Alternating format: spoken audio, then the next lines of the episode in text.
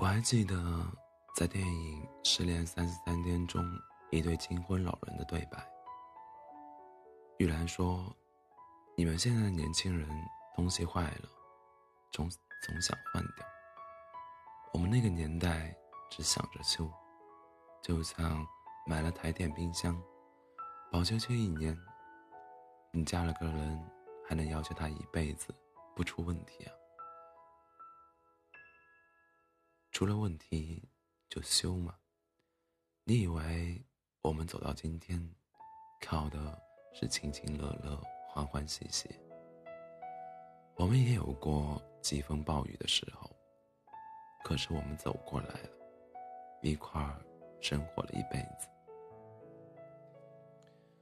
舒坤的情书里写道：“玉兰，我把你最喜欢吃的巧克力放在你衣服左边的口袋了。”你到了天堂，要赶快吃掉，不然会过期的。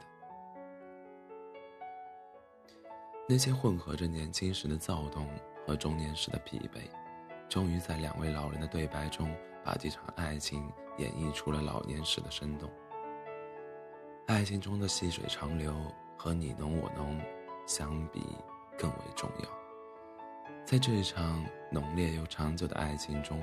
缝缝补补的爱情最是迷人，但在这个什么都讲究快的年代，快餐式爱情不知不觉的在人群中蔓延。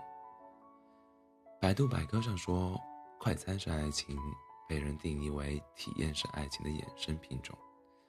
当满足了对异性的好奇心，获得了与异性交往的经验，可以过把瘾就死，用不着山无人，天地合。乃敢与君绝。陈奕迅在《陪你度过漫长岁月》中唱道：“一次次失去又重来，我没离开。陪伴是最长情的告白。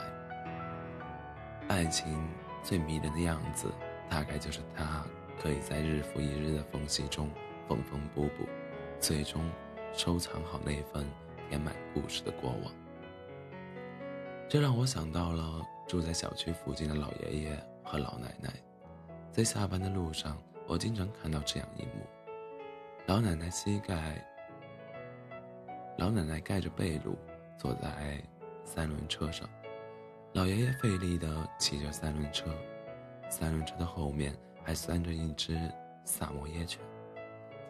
那个画面特别的温馨。后来听朋友说。老奶奶在六十多岁的时候瘫痪。每当天气好的时候，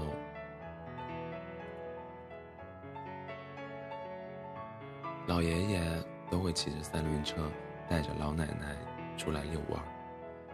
也曾有很多人劝老爷爷减少外出，怕他在外面骑车有个三长两短。老爷爷说，退休后本来打算去全国各地旅行。但没想到意外来的那么突然。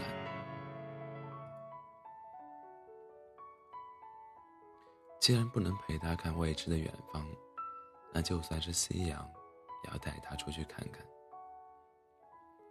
我的很多朋友都在经历着快餐式的爱情，他们可能会对刚认识两三天的人说在意，也会在新鲜感过后不再联系。他们可能会在节假日拿着一束花去表白，也会在朋友圈里感慨这就是真爱。